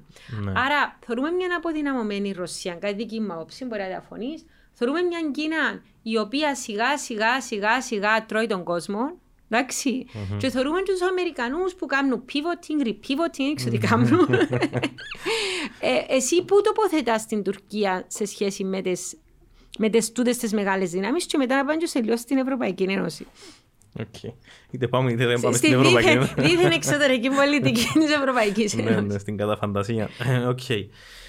Ε, να δούμε λίγο το, το διεθνές σύστημα, έτσι πολύ, πολύ Ναι. εμ, ε, συνοπτικά. Ε, τα τελευταία 20 χρόνια μετακινηθήκαμε, όπως γνωρίζεις, από τον μονοπολισμό, ε, ο οποίος προέκυψε μετά τον διπολισμό ε, του ψυχρού πολέμου, σε έναν άλλο διεθνές σύστημα. Που ο καθένας του δίνει ένα διαφορετικό όνομα. Κάποιοι το ονομάζουν απολικόν, κάποιοι το ονομάζουν ημιπολυπολικόν, κάποιοι το ονομάζουν Πολυπολικόν. πολυπολικόν. και Και υπάρχουν και άλλες. Ενώ νομίζω ότι οι διεθνολόγοι ασχολούμαστε με Ναι. τους όρους. Νομίζω μόνο εμείς ασχολούμαστε, αλλά τελικά για να μπορέσουμε να κάνουμε την κουβέντα πρέπει. Αποφασίσουμε πρέ- κάτι. ε, ναι, πρέπει κάπως να αναφερθούμε σε αυτά. Ε, και αυτό τι σημαίνει; Σημαίνει ότι πρώτον οι Ηνωμένες Πολιτείες δεν είναι ηγεμονική δύναμη τουλάχιστον με τον τρόπο που ήταν πριν 20 χρόνια. Δηλαδή σε κάποιο βαθμό παραμένουν. Εκτός του ότι είναι η υπερδύναμη, η μόνη υπερδύναμη, η πρώτη.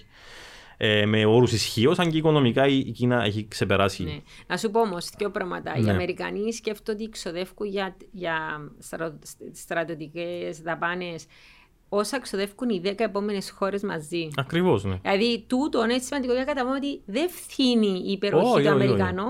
Και όσον αφορά την οικονομία, εγώ κάτι που λέω πάντα είναι ότι το brain drain πάει πάντα υπέρ τους Αμερικανούς. Δηλαδή, το ταλέντο της ανθρωπότητας Ναι. μαζεύεται πάντα για μέ. Δεν θα πάει στη Ρωσία, δεν θα πάει στην Κίνα.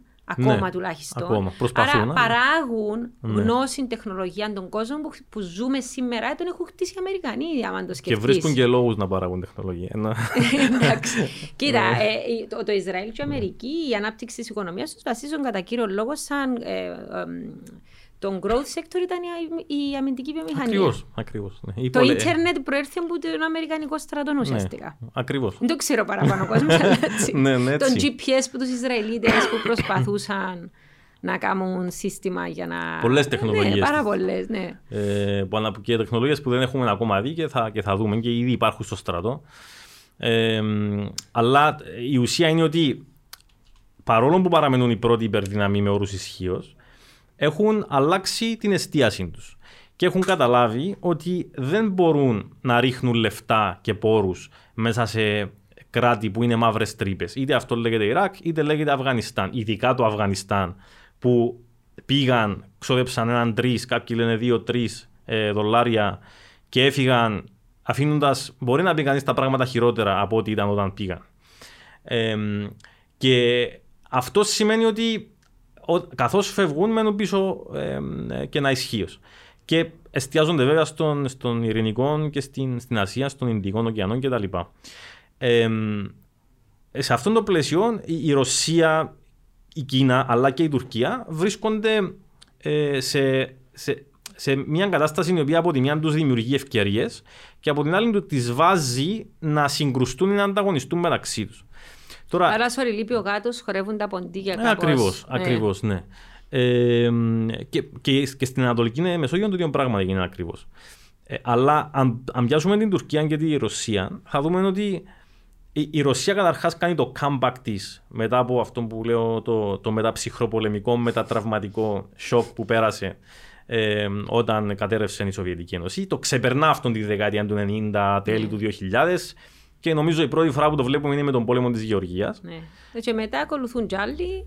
Ακριβώς. Ε, και, και, το αποκορύφωμα είναι η Κρυμαία που μπαίνει μέσα στην Ουκρανία, mm-hmm. δηλαδή τούτο το κομμάτι ήταν πάντα ρωσικό.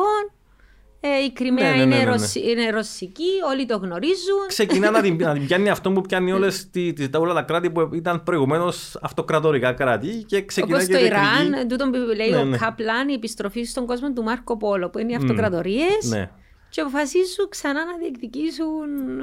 Αυτό που θεωρούν δικό τους, ας ναι. πούμε, ή το, το, το ζωτικό τους χώρο και ούτω καθεξής. Ε, αυτό που συμβαίνει είναι ότι η Τουρκία με, την, με τη Ρωσία έχουν, έχουν πολλά μέτωπα στα οποία συγκρούονται.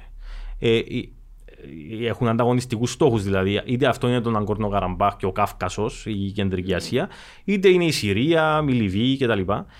Αυτό που συμβαίνει όμως είναι ότι επειδή ακριβώς έχεις δίκιο σε αυτό που λες, ότι η Ρωσία δεν είναι μια δύναμη η οποία έχει ανεξάντλητους πόρους. Δεν είναι μια δύναμη. Ειδικά οικονομικούς. Η οικονομία της έρχεται και έχει θέματα. Έχει πολλά θέματα, ναι. Ε, ε, Τους γλιτώνει το φυσικό αέριο. Ναι.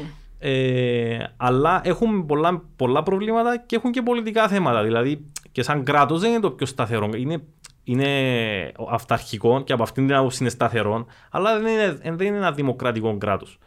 Ε, Άρα η Ρωσία βρίσκει τον εαυτό της στην ανάγκη να διαβουλευτεί με την Τουρκία τη διαχείριση αυτού του γεωπολιτικού χώρου παρά να πει εγώ θα έρθω σε πόλεμο, σε μαζί, πόλεμο σου. μαζί σου. Mm. Μπορούμε να μπούμε στη διαδικασία να δούμε ποιος θα νικήσει έναν τέτοιον πόλεμο, αλλά δεν είναι αυτό το ζητούμενο. Διότι... Δεν νομίζω συμφέρει κανένα από του και άρα θα γίνει τόσο πόλεμος. Σε αυτόν τον κόσμο, ο τρόπος που λειτουργούν οι διεθνείς σχέσεις είναι η διαμερισματοποίηση. Και λες, OK, διαφωνούμε, έτα εδώ αυτά που διαφωνούμε, αλλά έχουμε να κερδίσουμε αυτά.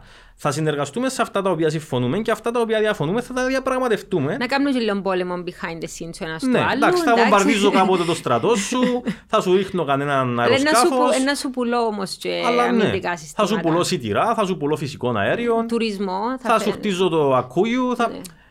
Και σε αλλάξει ενδιαφέροντα, γιατί μια κλείω σου το τουριστικό ρεύμα, νύο σου το τουριστικό. Μα γι' αυτό είναι διαπραγματεύση. Κλείω οι τουρίστες. Ή ξέρεις, ο Πούτιν είπε, ε, ε, πρέπει να μπει στους, G7 η Τουρκία. Mm, ναι. Πριν να γίνουν τα τεράστια προβλήματα βέβαια, mm-hmm. αλλά ξέρεις ήταν σαν ο, ο, ο πρεσβευτής των, των τουρκικών συμφερόντων σε κάποια φάση. Ε, Εντάξει, εκεί δηλαδή, έχουμε ένα άλλο σκέλος. Θωρείς πράγματα αλλοπρόσαλα σε εισαγωγικά, που άμα τα ψάξεις βεβαίως, λέει και εσύ έχουν πάντα μια σκοπιμότητα. Έχουν, αλλά η Τουρ... με βάση αυτό που είπες τώρα, η Τουρκία δεν είναι απλώς ανταγωνιστής της Ρωσίας, είναι και δούριος ύπος της Ρωσίας μέσα στο ΝΑΤΟ. Φυσικά. Οπότε, το να προωθώ τα, τα τουρκικά συμφέροντα στην Ανατολή, για παράδειγμα, ε, ή να θέλω να, να κάνω πέπ την Τουρκία, να την, να την ανυψώσω με κάποιον τρόπο, ε, να την απώσω, να την, διότι ναι. απώνει τους κιόλας ο Πούτιν κατά ναι, βέβαια, βέβαια. καταφέρνει τα Ή να τη φέρω πιο κοντά σε μένα ναι, με ναι. αυτόν τον τρόπο. Ουσιαστικά λειτουργεί εις βάρος του ΝΑΤΟ, της, της Δύσης, του, του, του δυτικού συστήματος ασφάλειας κτλ. Και αυτό έγινε στην πραγματικότητα. Αυτό ήταν το, το αποτέλεσμα το οποίο βλέπουμε σήμερα μπροστά μας. Η Τουρκία να λέει να παραπονιέται που δεν τον είδε ο Ερτογάν τον Biden. Ναι. Ε, και να λέει εντάξει, αφού είμαι είδε τον Biden, ας πούμε, Εγώ να πάω αγοράσω σε άλλους 400. Ε, και επειδή είναι και αυτός που είναι ο Ερτογάν, λειτουργεί με αυτόν τον τρόπο. Είναι και λίγο εκδικητικός. Ε, οι Αμερικανοί προσπαθούν να πείσουν ότι μην, μην λειτουργείς έτσι, διότι θα σου βγει σε κακό. Ο Ερτογάν όμως είναι. Λέει, εγώ να λειτουργώ έτσι για να έρθει να μου δώκετε κι άλλα. Ναι, να ναι, ναι. καλός. Είναι ναι, ναι. συμπεριφορά. Ακριβώς, είναι παζάρε. Ξέρεις όμως, ε, τούτη διελκυστήντρα που, που βλέπουμε ε, ε, νομίζω εν, ενισχύει και το αφήγημα ενός νέου είδους ισχύως, ισχύς που, το sharp power. Το οποίο ναι. εμείς μιλούμε πάντα για hard power και soft power, δηλαδή την σκληρή ισχύ. Στρα... Ναι, το, το, το, στρατιωτική δύναμη, ας πούμε. Την ήπια που είναι η πολιτισμική, οικονομική, mm. υπεροχή κτλ.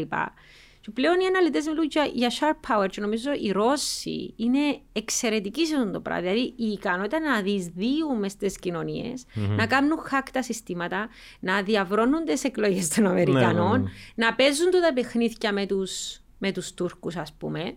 Δηλαδή πήραν το παιχνίδι σε άλλων επίπεδο. Έτσι, νιώθω ναι. ότι υπάρχει μια αλλαγή στον τρόπο που διεξάγονται πλέον οι. Επειδή να ακούεις συνέχεια το υβριδικό πόλεμο παντού. Ναι, καλά. ναι, πάντα με υπήρχε, αυτός. Ναι, πάντα υπήρχε όμως υβριδικό ναι, ναι. πόλεμος. Δεν υπήρχε κάποιος πόλεμος που ήταν άσπρος, μαύρος. Ακόμα και ο πόλεμος στην Τρία, είπες του εσύ, ο Τροϊκός πόλεμος με το δούριο ύπων, και εκείνο ήταν υβριδικός πόλεμος. Ναι, ναι, ναι. ναι, ε, ναι, ότι δεν καταλαβαίνουμε πλέον το ονομάζουμε υβριδικό πόλεμο ε, ή ότι είναι λίγο περίπλοκο. Και ε, ε, γίνεται πιο πολύπλοκος ο κόσμος για μας και πιο δύσκολος να τον αναλύσουμε γιατί θέλουμε, εμείς θέλουμε να έχουμε ορολογία ως ακαδημαϊκή. Και θέλουμε να έχουμε και μεγάλη θεωρία, grand ναι, theory. Να, για να βάλουμε ναι. μέσα το αφήγημα ναι. μας να το τερκάσουμε. Ε, νομίζω ότι η εποχή της, του, του grand theory έχει τελειώσει. Δηλαδή είναι πολύ δύσκολο να εξηγήσεις τον κόσμο με μεγάλα θεωρητικά σχήματα. Έχει, έχει γίνει τόσο, έχει σπάσει σε τόσα πολλά κομμάτια η Και το πιο εύκολο είναι ο Θουκυδίδης. Τα πάντα προέρχονται από την ανθρώπινη φύση. Ε, με το οποίο δεν διαφωνώ. Αλλά το βιβλίο μου είναι χτήμα εσαΐ διότι η ανθρώπινη φύση είναι αλλάζει. Θα είναι η απληστία, mm-hmm. ο φόβος, ε, να θέλει ο άλλος δόξαν, ηγέτες. Ναι, ναι, ναι. Και τούτο το πράγμα καθορίζει όλες τις διεθνείς ε, Άρα, ε, εντάξει, εκεί μπαίνουμε σε άλλο ζήτημα, διότι για να αλλάξει ο κόσμος πρέπει να αλλάξει η ανθρώπινη φύση. Ε, και για να αλλάξει η ανθρώπινη φύση πρέπει να το συζητήσουμε θεολογικά. Αλλά για να μείνουμε στις διεθνείς ναι. σχέσεις. Ε, βλέπω ότι ε, όντως έχει αλλάξει ο, ο χαρακτήρας του πολέμου. Διότι στις στρατηγίες που δεν μιλάμε πάντα για τη φύση και το χαρακτήρα του πολέμου. Η φύση του πολέμου είναι, είναι αυτό που ήταν, είναι και θα είναι πάντα. Δηλαδή η σύγκρουση των συμφερόντων, η προσπάθεια του ενός να επικρατήσει επί του άλλου, η ανέλυξη. Ε, η σύμφωνα με τον Κλάουσβιτ που μάθαμε μπόξο να κατωτά, ναι, η συνέχιση είναι... της διπλωματίας με άλλα μέσα. Πού τούτον είναι. Κάποιος ναι. να σου πει, η διπλωματία είναι η συνέχεια του πολέμου με άλλα μέσα. Ξέρεις, αντιστρέφεται όλα στο Ναι, μα αυτό, αν, αν πάνε να αναλύσεις το τι λέει ο Κλάους ουσιαστικά είναι ότι η πολιτική είναι πόλεμος. Ναι. Ε, και με εφόσον... άλλα μέσα όμως. Ναι, ναι, με άλλα, ναι. ναι, ναι. Δηλαδή, ε, γι' αυτό έχουμε και στα αγγλικά το, τους όρους war και warfare. Δηλαδή, το war είναι το, το grand scheme, το, το, το, το, το μεγάλο πλαίσιο της σύγκρουσης ως θεωρητικό και φιλοσοφικό. Και το warfare είναι οι επιχειρήσεις οι πολεμικές. Γι' αυτό μετά λέμε cyber warfare, είναι ξέρω, financial warfare, είναι lawfare. Ε, οπότε υπάρχουν διάφορα μέσα να διεξαγάγεις πόλεμο. Ε, και σήμερα, διότι ακριβώς ο κόσμος είναι αυτό που είναι, ε, ένα από τα βασικά, ένας από τους βασικούς τρόπους που γίνεται είναι με το ίντερνετ, με το cyberspace, με, τις πληρο, με την πληροφόρηση και την ε, παραπληροφόρηση, που είναι και αυτά από το καημέρος αυτού που ονομάζουμε cyberspace. Διότι αν, αν, αν ο κυβερνοχώρος δεν διευρυνόταν και δεν ήμασταν όλοι πλέον ενωμένοι. εξαρτώμενοι και ενωμένοι yeah. με τον κυβερνοχώρο, η σημασία της πληροφορίας και της παραπληροφορίας ή της προπαγάνδας με τους σύγχρονους όρους δεν θα έχει τόσο πολύς σημασία όσο έχει σήμερα. Ε, Συνεπώς, βλέπουμε αν θέλεις του ίδι, της, της ίδιας φύσης ανταγωνισμούς απλά να εκφράζονται με άλλους όρους.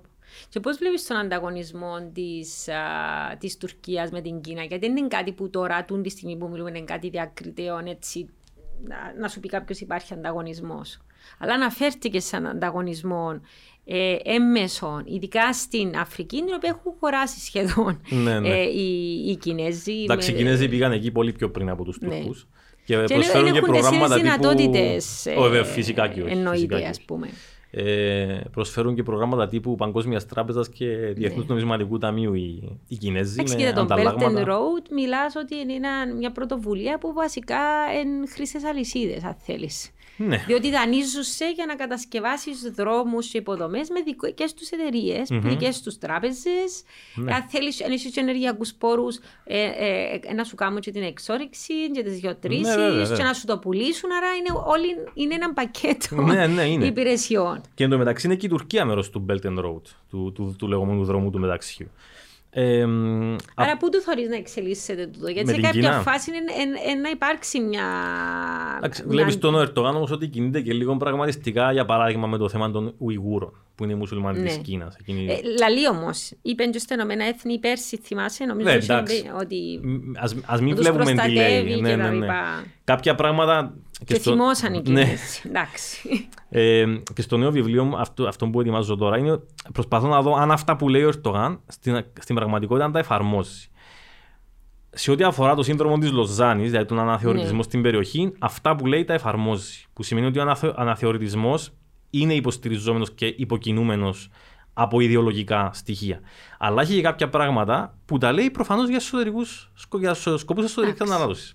Δηλαδή, όταν μιλάει για τους Ουιγούρους, που είναι η μουσουλμανική κοινότητα, είναι μειονότητα στην Κίνα. Ουσιαστικά ναι, μια κοινότητα, ναι. περιοχή ολόκληρη. Ε, σε σχέση με την Κίνα, ναι. ναι, ναι οκ.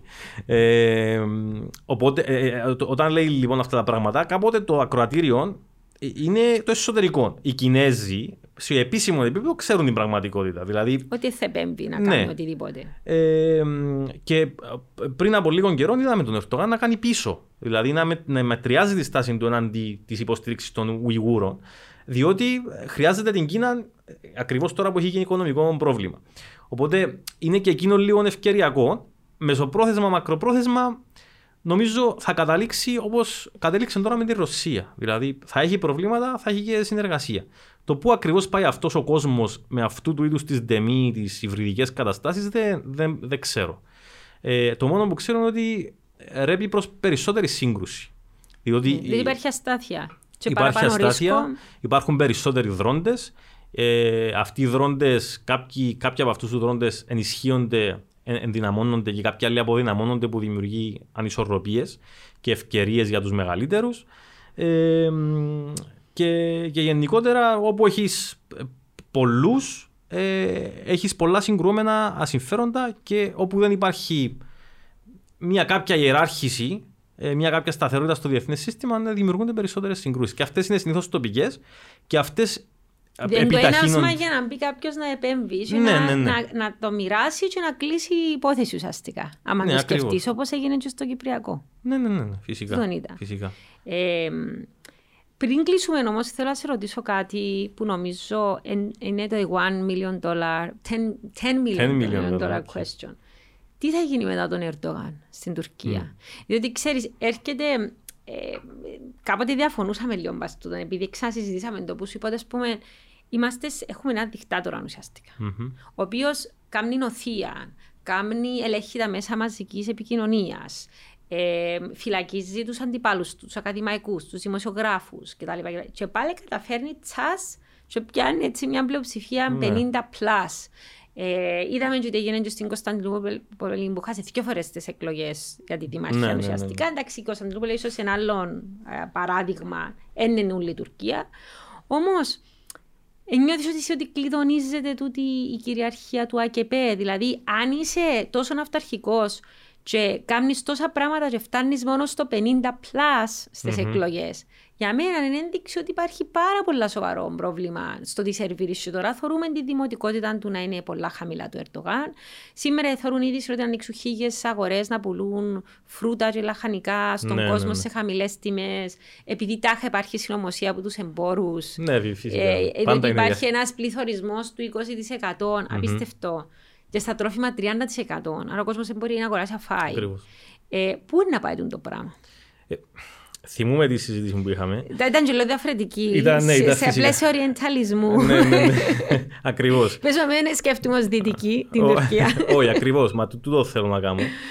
Ε, θυμούμε Ανά, ότι από το 2013 ναι. που είχαμε τις εξεγέρσεις στον Γκεζί, ε, που ξεκίνησε μια παραφιλολογία ιδιαίτερα στον ελληνικό χώρο, που έλεγε ότι η Τουρκία, ο Ερτογάν πάει κατά διόλου, καταραίει, ε, θα, θα χάσει, θα κάνει, θα ράνει. Ξέρω να ακούσεις πάρα πολλούς να πούν, όχι Κύπρε, μιλώ για Κύπρος, ότι είναι άρρωστος.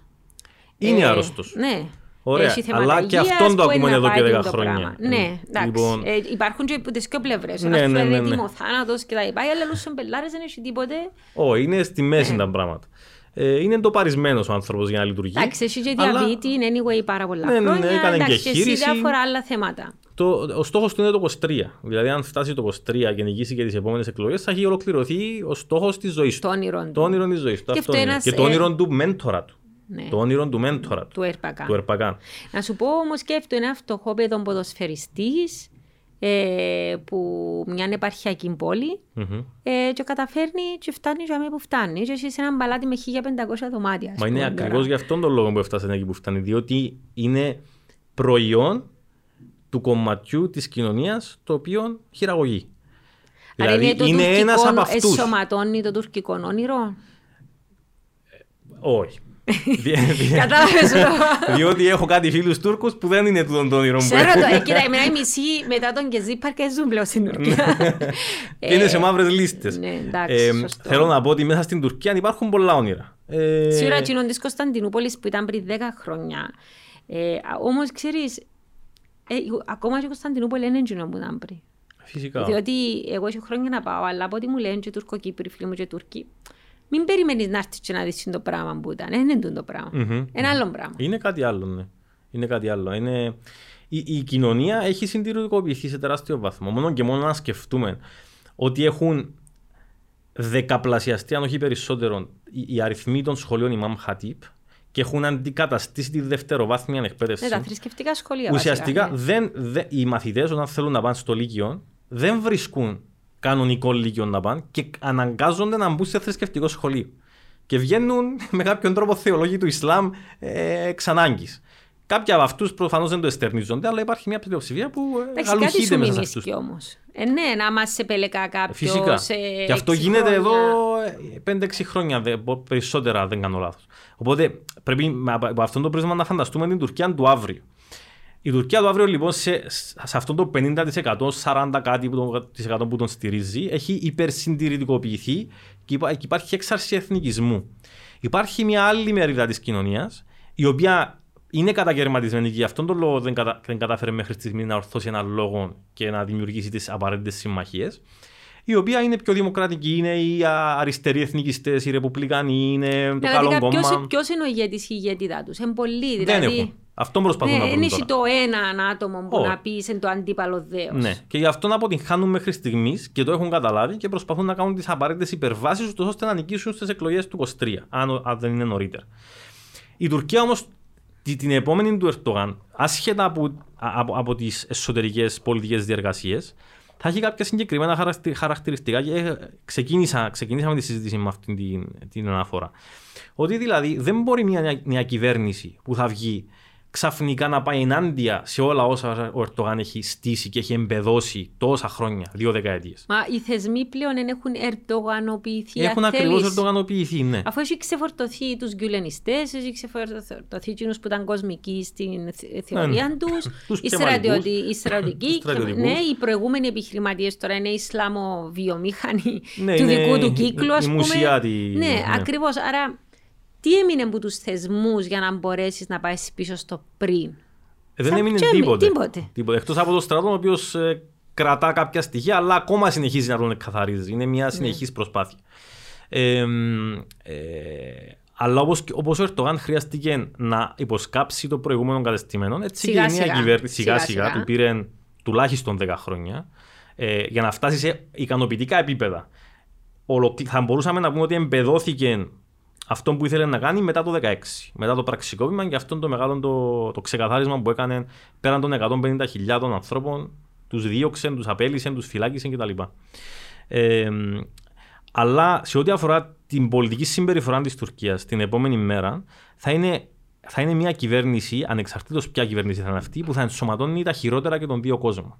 Δηλαδή, θα είναι μια αναθεωρητική κυβέρνηση η οποία ενδεχομένως Άρα να πιο μην. επιθετική προς εμάς. Θα παραμείνει το ίδιο επιθετική, Ναι. ενδεχομένως όμως λιγότερο περιπετειώδης, με λιγότερα ρίσκα. Δεν Θα τη δούμε να Ώσπου να φτάνει. εδραιωθεί. μέχρι Ώσπου να να εδραιωθεί εδραιωθεί. και μέχρι να μετρήσει το κόστος που υφίσταται από αυτά που ξεκίνησε ήδη ο Ερτογάν να κάνει. Διότι υπάρχει πολύ οικονομικό κόστος και ένα, έναν ερώτημα πάντα είναι πού βρίσκει τα λεφτά. Δεν υπάρχει μεγάλο οικονομικό κόστος από, από τις επιχειρήσεις που κάνει ο Ερντογάν. Επειδή, επειδή δεν γίνονται ε, από τον τουρκικό στρατό κατά Ναι, κύριο αλλά οι λόγο. μισθοφόροι Υποστηρίζονται. στοιχίζουν, στοιχίζουν στοιχίζουν, σύνορα. εντάξει, εντάξει. Άρα, Η εν Τουρκία μπορείς να παραμένει σε μια χρε- μεγάλη είσαι δύναμη όμως. χρεοκοπημένος όμως, υποτίθεται. Είσαι απίστευτον πληθωρισμό και το ερώτημα είναι, οκ, πώς ακριβώς αφιερώνεις που τα λία που υποτίθεται έχεις για τούτα; Ναι, αλλά κοίταξε, α- από αυτές τις επιχειρήσεις η Τουρκία κερδίζει κιόλας.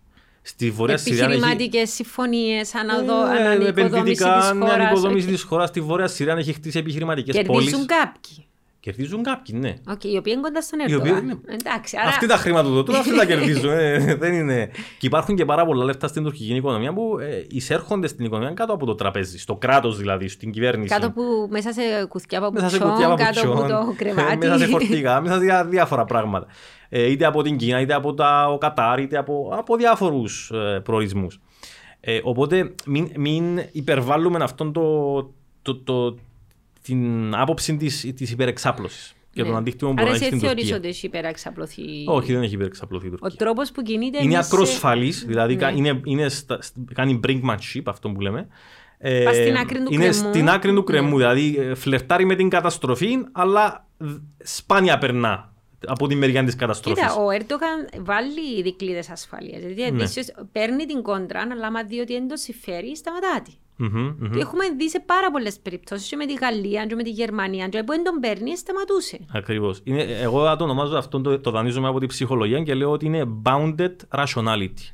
Είναι οριοθετημένος ορθολογισμός, δηλαδή θα σπρώξει τα όρια Να δει Πο- τι έχει να κερδίσει. Ακριβώς. Πολύ σε ορισμένες περιπτώσεις θα σπρώχνει πάρα πολύ. Αλλά εκεί που, έχει να, που έρχεται αντιμέτωπος με την καταστροφή, που είναι δηλαδή δραματικό το κόστος, θα, ε, θα κάνει αναδίπλωση. Θα Άρα είναι αναδίπλωθεί. άνθρωπος που έχει στίχτον της επιβίωσης. Έχει Και ούτε, ενστικτό της πελ, επιβίωσης. ούτε, ούτε πελός είναι ο Ερντογάν, ούτε Είναι ψυχα- μεγαλομανής, Εντάξει. αλλά δεν είναι τρελός. Ναι. Δεν είναι τρελός. Κοίτα, έχει ηγέτη που είναι μεγαλομανής, ρωτούμε. Έχει ηγέτες που η μεγαλομανία τους περιορίζεται. Ε, σε- σε- είναι, σε- στρος, είναι σωστρεφή. τους ενδιαφέρει μια βίλα, τους ενδιαφέρει ε, ξέρω εγώ, να πάρουν κάποια εκατομμύρια να τα βάλουν στην τράπεζα, σε, του εξωτερικού τράπεζα. Ε, και είναι άλλοι που θέλουν εδάφη. Ε, ο Ερτογάν τα κάνει όλα αυτά, τα, τα παντρεύει. Συνδυάζει, twin one. Ναι, ακριβώς. Οπότε μια νέα κυβέρνηση θα έχει αυτόν τον αναθεωρητισμό, θα, προ- θα τον διατηρήσει ε, με, με λίγο με περισσότερη μετριοπάθεια για να, για να μαζέψει το κόστος και από την άλλη πλευρά ενδέχεται να είναι πιο μετριοπαθής με τις σχέσεις με τη Δύση. Αυτά είναι τα χειρότερα των δύο κόσμων για εμάς. Για την Τουρκία είναι, ο- είναι καλά, είναι σχετικά καλά, διότι μπορεί να βελτιώσουν τη σταθερότητα στο εσωτερικό, τις διεθνείς τη σχέσεις και ούτω καθεξής. Δεν θα γίνουν ξαφνικά φιλοδυτικοί. Δεν μπορούν να γίνουν ξαφνικά φιλοδυτικοί. Ξέρεις, ακόμα και οι δημοσκοπήσεις, εμείς συζητήσαμε το άλλη φορά του τον, οι δημοσκοπήσεις που δείχνουν ότι ας πούμε για το 76% των Τούρκων ο πιο μεγάλος εχθρός είναι η Αμερική. Ναι, Απίστευτο. βεβαίως, Και βεβαίως. θυμούμαι που το είχα δει και, και μιλήσαμε και μου πώς και εξήγα μου το, το Πάντα πράγμα. έτσι ήταν, πάντα ναι, έτσι και είπες ήταν. μου πάντα έτσι ήταν. Ναι, δηλαδή, ναι, ναι. τούτος ο εχθρός, δηλαδή ο πιο μεγάλος του σύμμαχος, άμα σκεφτείς ο πιο σημαντικός σύμμαχος και μες, στη- μες στην εθνική συνείδηση του λαού θεωρείται ότι εντιάμε για να τους υποσκάψει, να τους... ο, Ναι, ναι, ναι, ακριβώς. Και φυσικά το παράδοξο είναι ότι άλλες έρευνες δείχνουν πως θέλουν καλύτερες σχέσεις με το ΝΑΤΟ. Ναι. Ε, έχουμε αυτές τις παραδοξότητε μέσα στην τουρκική κοινωνία. Ε, αλλά ναι, αυτός είναι, ιδιαίτερα τώρα που συντηρητικοποιήθηκε η, η κοινωνία, κάποιες απόψεις προσωμιάζουν σε αυτές που έχει το Ιράν. Ο, είναι ο δαίμονας της Δύσης, είναι ο Σατανάς, Ναι. είναι αυτός που θέλει να μας καταστρέψει. Ε, και ιδιαίτερα μετά τα εσκυρώσεις και μετά όλη αυτή τη ρητορική για τις ιστορικά χαμηλές σχέσεις, ε, είναι σε χειρότερα επίπεδα αυτή, αυτή η άποψη. Οπότε μ, μετά τον Ερτογάν τι; Αβεβαιότητα, αστάθεια, αλλά και η πιθανότητα ε, ανάλυσης ενός, ενός νέου τέτοιου κράτους που θα προσπαθήσει να μετριάσει το κόστος που δημιούργησε ο Ερτογάν και να βελτιώσει τις διεθνείς σχέσεις του κράτους με μια περίοδο όμως μεταβατική που μπορεί να πάρει ακόμα και 10 χρόνια μέχρι να καταφέρει να ισορροπήσει αυτή η κυβέρνηση σε μια νέα πραγματικότητα. Ξέρεις, ιστορικά μιλώντας, αν δούμε τις περιπτώσεις όπου έχεις έχεις έναν κράτος το οποίο βασίζεται, έναν καθεστώς καλύτερα, βασίζεται πάνω σε έναν συμπροσωπολατρία. Ε, Όπως α πούμε ο Πούτιν τώρα στη Ρωσία. Σκέφτομαι ότι γιατί καταστράφηκε η Ρωσική Αυτοκράτορια, γιατί όλο το σύστημα ήταν χτισμένο γύρω από έναν τσάρο παντοδύναμο, πανταχού παρών και τα πάντα πληρώνω Ναι. ουσιαστικά. Και όταν έφτασες στη θέση ένας αδύναμος τσάρος, ε, ο Νικολό ο Δεύτερος, κατάρρευσε το σύστημα. Διότι ο ίδιο δεν μπορούσε να συγκρατήσει ε, Ναι. τις φυγοκεντρές δυνάμεις. Δεν ήταν αρκετά δυνατός όπως ήταν, ας πούμε, ο πατέρας του, ο οποίος απλώς εκτελούσες, σε βάλες στη Ναι, ναι, φυλακή ναι. και ήταν πάρα πολλά σεβαστός κτλ. Με κακόν τρόπο, ναι, μεν, αλλά εφόνταν τον. Μμμ. Τούτο συμβαίνει, ότι έχει απολυταρχικό και, και ε, καταρρέει εκ των έσω το σύστημα. Και ξέρεις, εν τούτος ο φόβος, δηλαδή αφού ο Πούτιν δεν υπάρχει άλλος που να μπορεί να συγκρατεί τα πράγματα και να ελέγχει όπως ο Πούτιν. Να αφήσει ο Ερντογάν και βρεθεί ο άλλος που μπορεί. Το, το σύστημα είναι χτισμένο, δομημένο Σωστά. γύρω τους.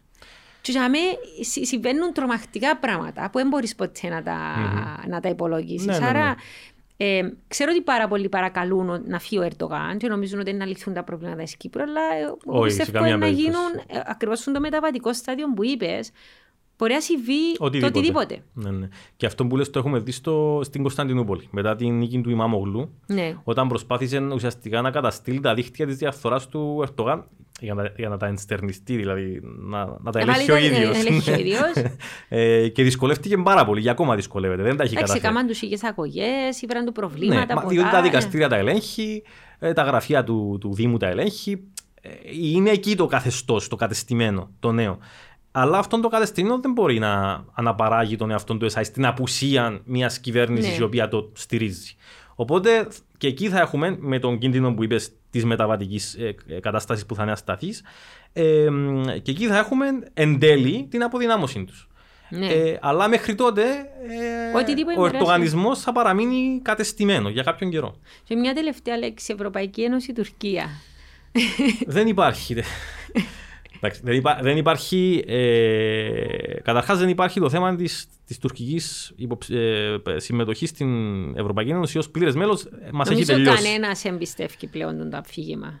Ούτε οι Ναι, μας Ευρωπαίοι, έχει, ναι, το ούτε- θέμα είναι ότι μας τέλειωσε πριν 10 χρόνια, αλλά Επήρε μας μας καιρό. πήρε 10 χρόνια να το αποδεχτούμε. Αυτό ήταν ένα τεράστιο στρατηγικό λάθος. Ε, εν πάση περιπτώσει όμως, φαίνεται ότι. Ήταν στρατηγικό λάθος γιατί; Επειδή θεωρούσαμε διό- ότι, ε, διότι επενδύσαμε τα πάντα στην Ευρωπαϊκή Ένωση. Ότι η Τουρκία σιγά σιγά είναι να εκδημοκρατικοποιηθεί, να Ε, αυτό ήταν το εξευρωπαϊ- πρώτο. Να εξευρωπαϊστεί Ναι. και να, να έχεις πάνω της ένα μοχλό πίεσης μέσω της Ευρωπαϊκής Ένωσης. Ναι, το πρώτο ήταν ο εκδημοκρατισμός, εξευρωπαϊσμός της Τουρκίας και το δεύτερο ήταν ο, ο μοχλός πίεσης. Ότι θεωρούσαμε πως η Ευρωπαϊκή Ένωση μπορούσε ή ήθελε η Ευρωπαϊκή Ένωση των 28 τότε και 27 σήμερα να πιέσει την Τουρκία να κάνει πίσω στο Κυπριακό. Ε, αυτό δεν το πράγμα δεν υπάρχει. Δεν υπάρχει τώρα που η Τουρκία είναι αυτή που είναι και όχι πριν 10 χρόνια που η Τουρκία ήταν και το καλό παιδάκι της ζήσης του τουρκικού μοντέλου που θα έκανε Ξέρεις, δημοκρατίες στα άλλα ε, κράτη της ε, περιοχή. Να πούμε τούτο με την εκδημοκρατικοποίηση ξεκινά που, που ένα θεώρημα που λέει ότι οι δημοκρατίες εμπολεμούν μεταξύ τους. Επίσης, χαζομάρα. ναι. Άρα, Ναι. εκεί δεν εμπολεμούν όμως μεταξύ τους. Τουλάχιστον συμβατικά εμπολεμούν. Δεν έχει συμβατικό πόλεμο μεταξύ δημοκρατιών. Έχει δημοκρατίες, π.χ. τη μάνα Ναι. της δημοκρατία στι ΗΠΑ που κάνουν πόλεμο εναντίον όλων των άλλων. Αλλά δεν θα κάνει, ας πούμε. Ναι, αλλά πάμε πίσω στην έννοια του πολέμου. Ναι, γι' αυτό Ναι, είπα ναι, ναι. συμβατικό. Εντάξει, και θεωρούσαμε ότι αν εκδημοκρατικοποιηθεί η Τουρκία να γίνει καλή και δεν θα θέλει να κάνει πόλεμο με άλλες δημοκρατίες. Δε- μα νομίζω το θέμα δεν ήταν ο πόλεμος. Το θέμα ήταν ότι Για μια. μας, για μας ως Όχι, Κυπριακοί, όχι, ότι δεν να ήταν. μιλούμε την ίδια γλώσσα, ναι, καταλαβαίνεις. Ναι, αλλά ότι... το θέμα δεν ήταν ο πόλεμος. Το θέμα ήταν ότι μια εκδημοκρατισμένη Τουρκία θα ήταν πιο εύκολη να συνεννοηθείς μαζί. Ναι, της. να μιλάς την ίδια γλώσσα, Ναι, μιλάς ακριβώς. τη γλώσσα της δημοκρατίας. Ε, τώρα Ότι, είναι, ότι θα έχεις τις εκείνο. ίδιες αξίες, ότι θα την κοινωνικοποιήσουμε σε αυτό το πράγμα που λέγεται ευρωπαϊκές αξίες και ιδεώδη. Ποια είναι τούτα τελικά, κανένας σε γνωρίζει. ναι, είναι και τα δύο αστεία, και τα ευρωπαϊκά και τα, η άποψη ότι θα την κοινωνικοποιούσαμε σε αυτά. Άρα θε- φτάνουμε να- για να το κλείσουμε μια εμπορική σχέση, θεωρείς ότι εκείνο μπορεί να μείνει μεταξύ Ευρωπαϊκής Μια συναλλακτική σχέση του πάρε δώσε, η οποία όμως έχει πολλά επίπεδα, δεν είναι μόνο και το εμπορική. μεταναστευτικό. Είναι και το μεταναστευτικό, είναι και τα θέματα ασφάλειας. Για κάποιες χώρες η Τουρκία σε ό,τι αφορά τα της Μέσης Ανατολής είναι σημαντική. Εν buffer το ΝΑΤΟ. zone. Εν και buffer zone για Είναι κάποια buffer zone. πράγματα. Δηλαδή σταματά κάποια πράγματα, ας Ναι, πούμε. φυσικά αυτόν τον buffer zone που υποθέτει τα σταμάτα κάποτε σου τα σπρώχνει. ναι. Αλλά αυτό είναι μια άλλη. Και αυ- ε, εδώ μπαίνει και το πάρε δώσε. Αλλά επειδή συνορεύει και επειδή ακριβώ η Τουρκία είναι αυτό που λέμε insulator state, που είναι, δεν είναι Από ούτε μόνο. ευρωπαϊκή, ούτε μεσανατολική, ούτε καυκάσια χώρα κτλ. Ε, ε, μπορεί να έχει χέρια παντού και να απορροφά από παντού. Δεν μπορεί η Ευρωπαϊκή Ένωση ε, να την ξεγράψει έτσι απλά. Την ξεγράψε από την άποψη ότι της είπε, με κάποιον τρόπο της είπε δεν υπάρχει περίπτωση να μπει στην Ευρωπαϊκή Ένωση. Αλλά ο Ερτογάν κατανοεί ότι ακόμα του την έχουν ανάγκη και το εκμεταλλεύεται. Άρα επειδή η γεωγραφία δεν αλλάζει, δυστυχώς. Ναι, κα- πρέπει να αλλάξουμε εμείς με κάποιον τρόπο. Εντάξει, κρατώ το στην τελευταία σου λέξη ως επίλογο και σε ευχαριστώ για τη συζήτηση. Εγώ ευχαριστώ πάρα πολύ.